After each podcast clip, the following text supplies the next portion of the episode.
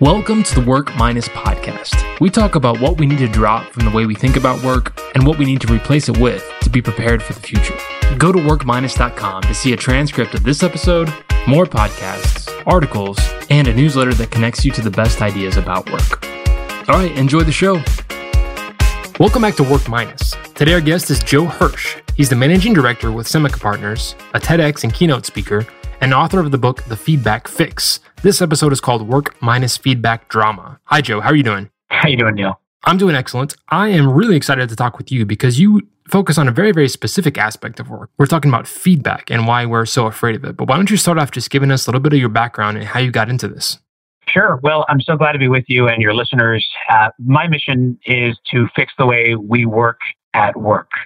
And I try to do that from the stage, whether that's the TEDx or keynote stage, in print, um, through the work that I do for Inc. and as a contributing writer for the Wall Street Journal, and then with teams, uh, working with uh, leadership teams um, ranging from smaller teams to larger teams, companies like the Bill and Melinda Gates Foundation, uh, or Farm Bureau Insurance, or with executive teams uh, in the manufacturing, healthcare, and financial services industries. To me, it's all about helping people do better work by unburdening them of this drama that we call feedback. And so often the case, feedback is a source of fear, not joy. And my mission is to try to help people change that. Now, in your book, you describe our relationship to feedback with what you call fear and loathing. so either you're afraid of it or you hate it. yeah, totally. So walk us through that. How did we get to the point where talking to another human about the work they're doing became such a horribly negative experience? So I guess on the fear side, um, it starts really deep and it goes back a long way. Anytime that our status is challenged or our safety is threatened, we as human beings um, signal a threat response. we go into threat detection mode. We go into survival mode. So thousands of years ago, that might be a saber-toothed tiger chasing you. Uh, today, it's an HR manager or some performance review that is causing you that source of stress and it indeed is a source of stress. If you look at brain scans of people whose status is challenged or safety is threatened, there's a spike in cortisol, which is the stress inducing hormone that the brain produces every single time our status is challenged, our safety is questioned. And when that happens, it triggers one of three really hard pressed responses uh, fight, we become oppositional, we become defiant. So if you think about most feedback encounters or performance review encounters, that is exactly what happens. It's a he said, she said, it's a battle between you and a manager, a battle which you will never win, by the way. uh, there's, there's the flight. We will run from that feedback encounter. We'll try to avoid it. Um, this, by the way, holds just as true for feedback givers as it does for receivers. Or we'll freeze. We'll get that deer in the headlights phenomenon where we literally go into analysis paralysis, where the parts of our brains that are responsible for creativity, for executive function, the parts of our brains, Neil, that make us us, hmm. Those parts go dark. Uh, every single time uh, the, brain, the brain is flooded with toxic stress. So that's the fear side. As for loathing, well, most of the feedback that is given out today is a deficit based feedback, focusing on our weaknesses, not our strengths. And in addition to that, the format just breeds all kinds of problems, whether that's the bias that is inherent in so many feedback conversations, raters um, report uh, uh, feeling like they aren't able to really accurately assess the situation, receivers feel the same way. And most of that has to do with a time lapse that exists between the time that feedback is given and the events that it describes, which can sometimes be weeks maybe even months, yeah. you know, in a quarter system. And so, for all of those reasons, the toxic stress, the, uh, the feeling like we're being judged, the time lapse, all of that leaves people feeling broken and not whole. So, so everyone hates feedback. So why don't we just get rid of it altogether? I wish we could do that, but we can't. People still need to grow, and we still need feedback to engineer that growth process.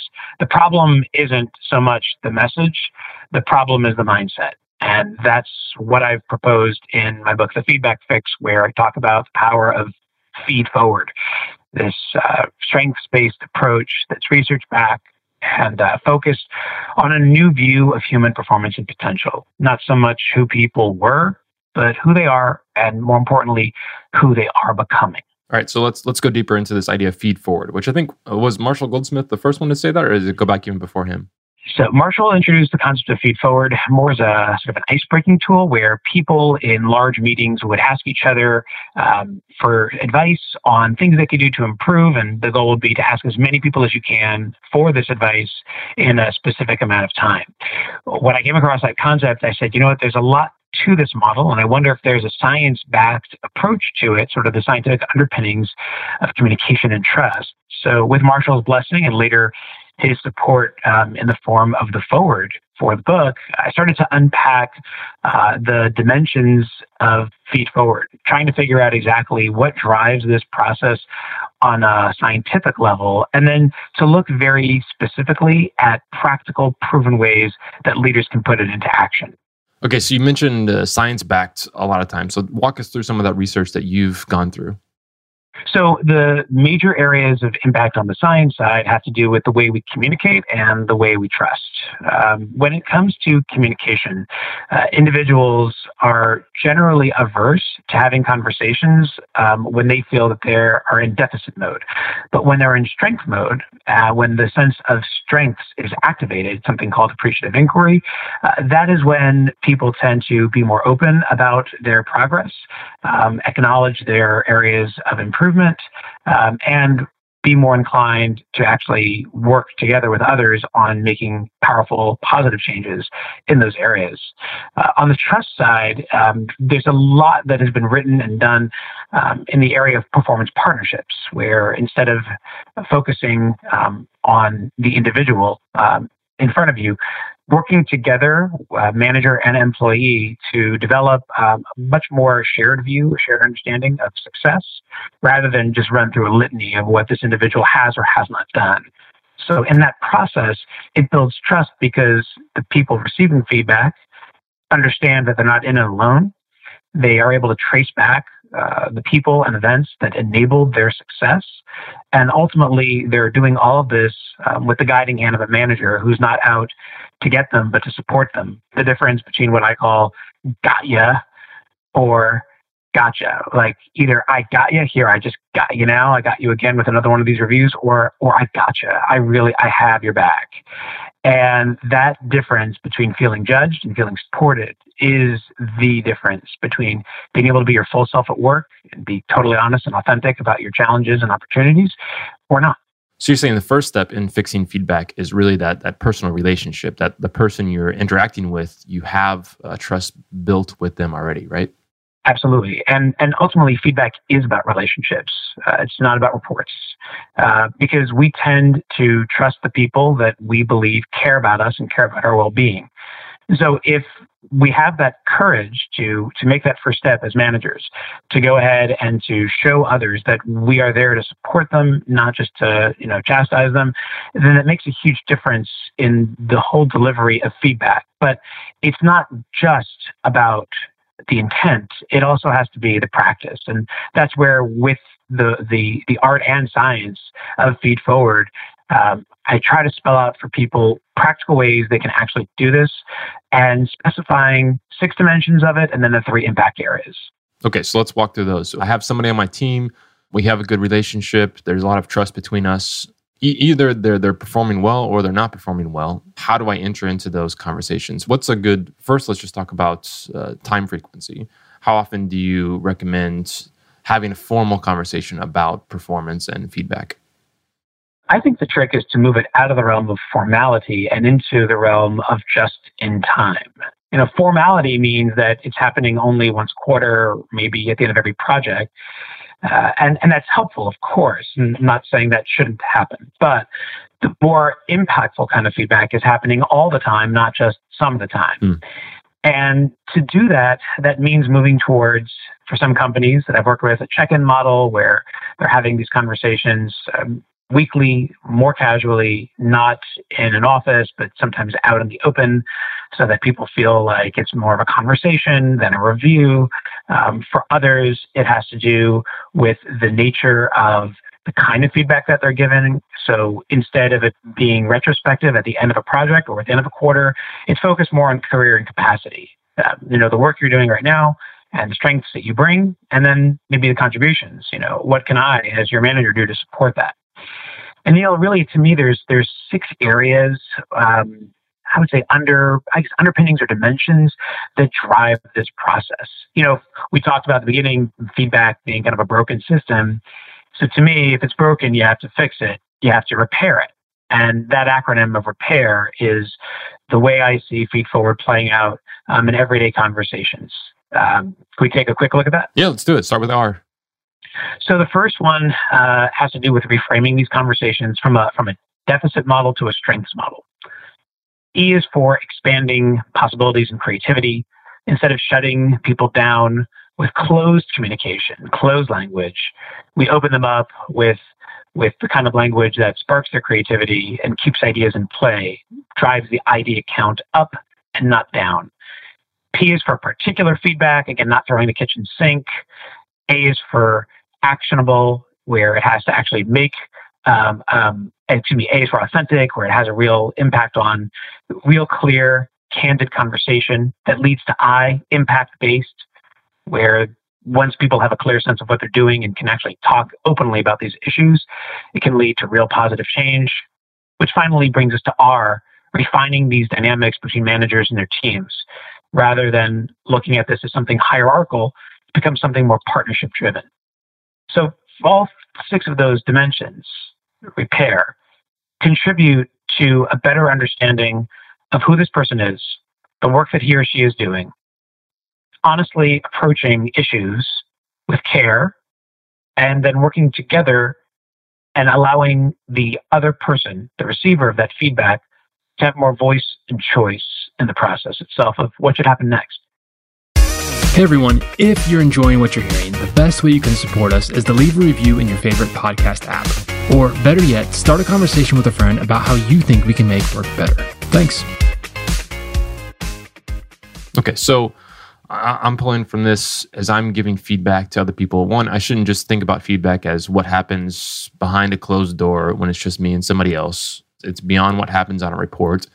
It needs to be have that some um, amount of spontaneity in terms of when it happens, do it do it live, but then also record it in these ways. Let's dig deeper into this idea about actionable. Uh, I want to talk about how we can really make make that feedback in a, in a positive way, especially if somebody's struggling with with their performance. Uh, what are some ways we can help them with actionable insights? So I recommend that leaders try something that I call um, a wrap approach instead of a praise sandwich. You know, praise sandwiches are are sort of a default for giving feedback when you have some difficult news that you want to share with someone or there's a challenge at work. And the problem with the praise sandwich isn't the praise. Praise is good. Praise is a driver and a motivator. The problem is the sandwich. You know, when people give praise sandwiches, they're they're basically manipulating people with fake information. Now, I'm not saying that all the praise is insincere, though oftentimes it is. But let's say, you know, you, you and I were having a conversation about something that happened recently at work, Neil. And I say to you, Neil, you're a great guy. You're one of our top people. Praise. But, you know, the way you spoke at that last meeting was really domineering and cut a lot of people off. You know, that really has to change. But you're such a valuable member of our team. I know it's going to be fine. So scientifically, you know what you hear? You, you hear the two ends of that sandwich. You hear that you're a top performer and that you're a valuable member of the team. The part in the middle, the part that really needed to be delivered, that you're talking over people and we're not polite at the meeting earlier today, that part was completely ignored. Now, neither you, as the person who owns that issue, or me, the person who owns the delivery of that issue, has really done their job mm-hmm. because you walk out of that meeting thinking, I'm a top performer, I'm a valuable member of the team. And I, as your boss, I feel pretty good that I've checked the box for feedback, but I haven't really done anything. So that drama is going to persist. With a wrap approach, I focus much more as you're, you know, as the person giving the feedback on having authentic conversations focused on what and where, that's the W, the reason for why I want to have the conversation, that's the R, the affect, behind all of it, the emotions that it causes, that's the A. And then the P, the prompt. What can you, Neil, as the person who owns the problem, do to really make positive and productive changes in the situation? That comes from you, not from me. And so when you give a wrap approach, you're having authentic conversations. This is the part of the repair process that focus on authenticity and impact. You're having authentic conversations that are candid, that are caring, because I'm telling you exactly what's happening and where it's happening. So there's no guessing. There's no kitchen sink. There's no threat response, which is, you know, typically what happens when you give feedback. It's a catch-all. And when you try to catch everything, you end up getting nothing. When you focus on the affect and the impact that it's having on others, you're moving it out of the realm of judgment and into the realm of emotions. It's becoming something that is no longer very subjective, but rather personal for me. If I say, you've done something wrong and you are coming up short, now we're back to threat and judgment. But if I say, you know, I felt badly for the people at that meeting who didn't get a chance to share, or, you know, I sensed, um, I sensed some frustration on the part of other people. Well, here's the universal truth. You can argue with what I say, but you can't contest the way I feel. Now, if I focus on judgment, then we are locking horns and it's going to be a battle, which frankly you as the employee will not win. But if it's focused on emotions, and I don't mean in like a therapy sense, I mean in terms of the emotional toll of that, well, that's a non threatening statement. And frankly, it might even provoke some insights because we as human beings are woefully uh, unaware of how we show up at work or the impact that our decisions or behaviors have on others.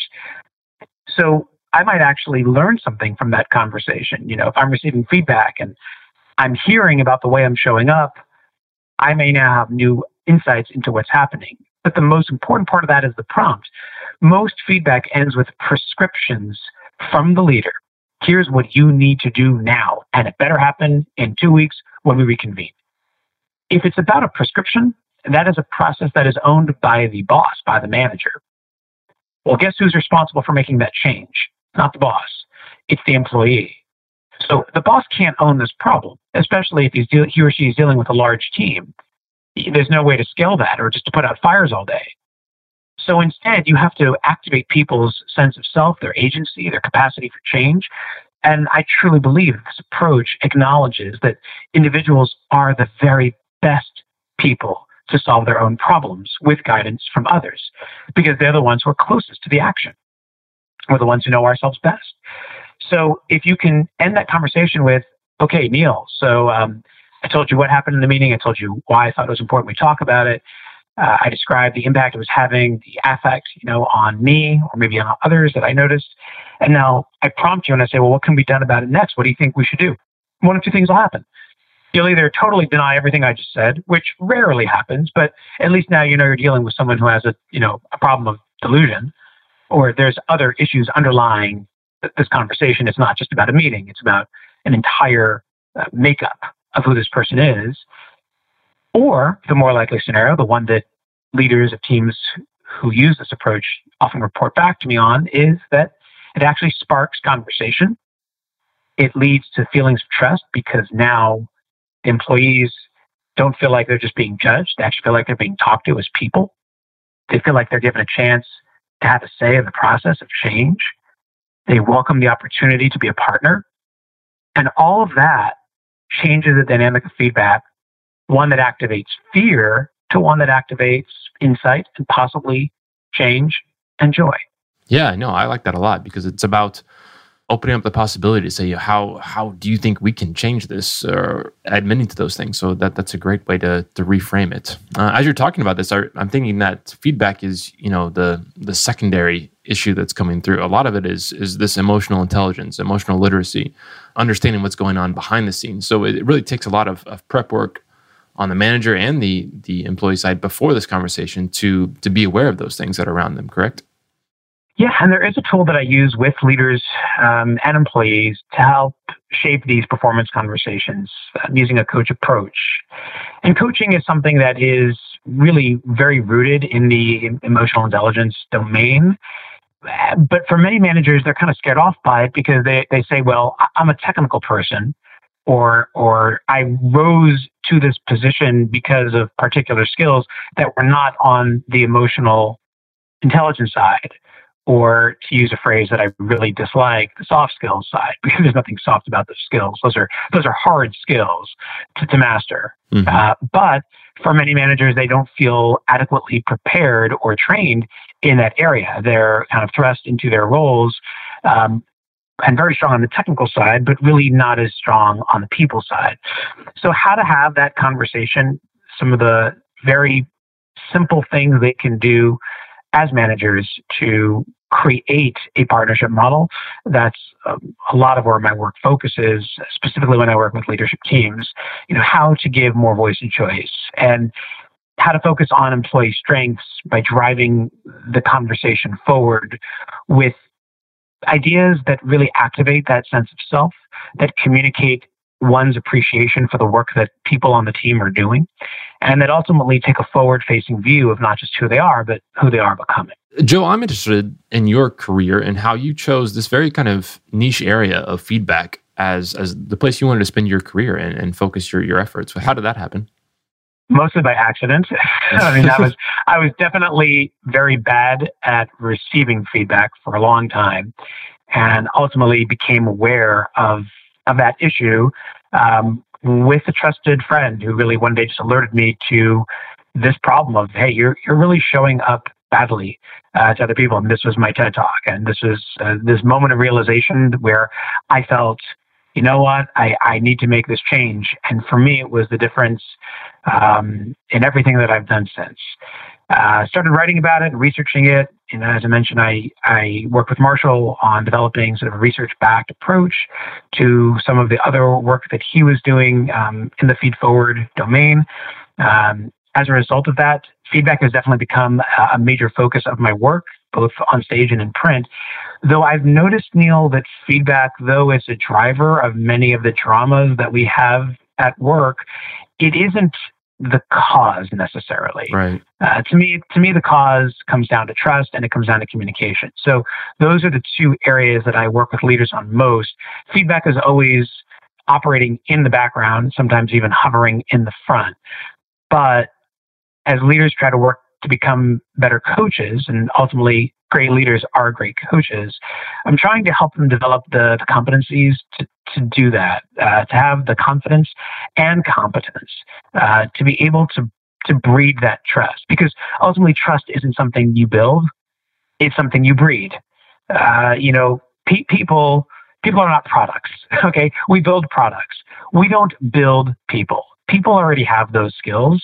It's our job to get them to buy in, to build them into something that we think they should be.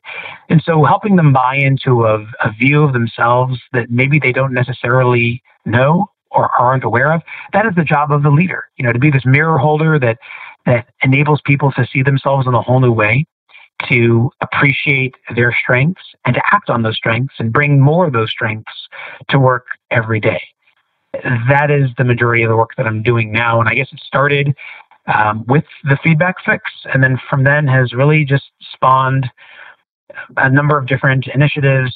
One of them in the online learning or just in time learning, micro learning, um, where I'm pushing out um, new products for leaders to have sort of real time support for a lot of these issues because I find they're just way too busy and they don't want to sit through three hour workshops. And I mean, some do, but most don't. They want something that's quick and can be learned over lunch. Um, so pushing out those products online has been an area where I'm focused now.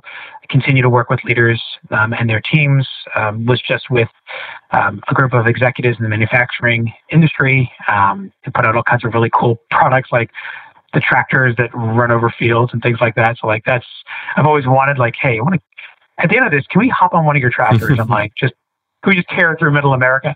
Um, and, and then just, I guess, regularly thinking about issues, um, trying to help people um, and some of the other written work that I do for the Wall Street Journal or Inc. Nice. Um, but I, I really believe ultimately that people are the very best agents of their own change and growth. And if we as leaders can activate that sense of potential within our people to help them feel more of themselves, not less of themselves, then I really do believe that we are doing our sacred work as leaders, and that is to help people discover a better version of themselves. That is to me the job of being a leader versus being a manager. Most people can manage, fewer people can lead. And it takes a sense of courage, uh, but also a sense of humility to be that kind of leader. I mean, ultimately, um, it's acknowledging that we as leaders don't have all the answers. We have to shift our perspective from being know it alls and problem solvers to learn it alls and listeners. And if we do that, uh, taking that sense of humility, we can actually help people uncover their true selves through this coach approach that focuses on questions and not prescriptions, that focuses on partnership and not hierarchy, that focuses on the future and not the past. Yeah.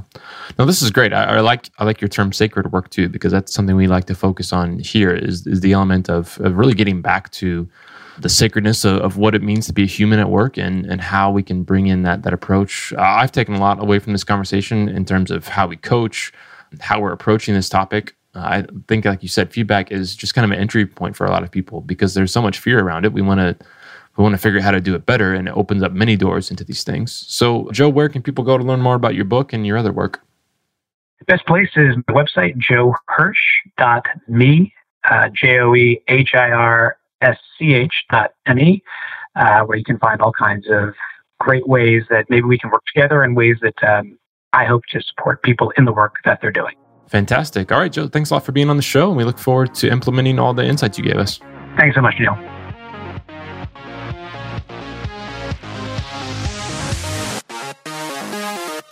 Hey, if you're the kind of person who listens to the very end, you must be a fan. Now, we are building a team of people who really love what we're talking about and want to go deeper. If you want to interact with guests, drive the content of Work Minus, and give feedback on our work before it goes public, send an email to neil at workminus.com. It's N E I L at workminus.com, and I'll get you connected.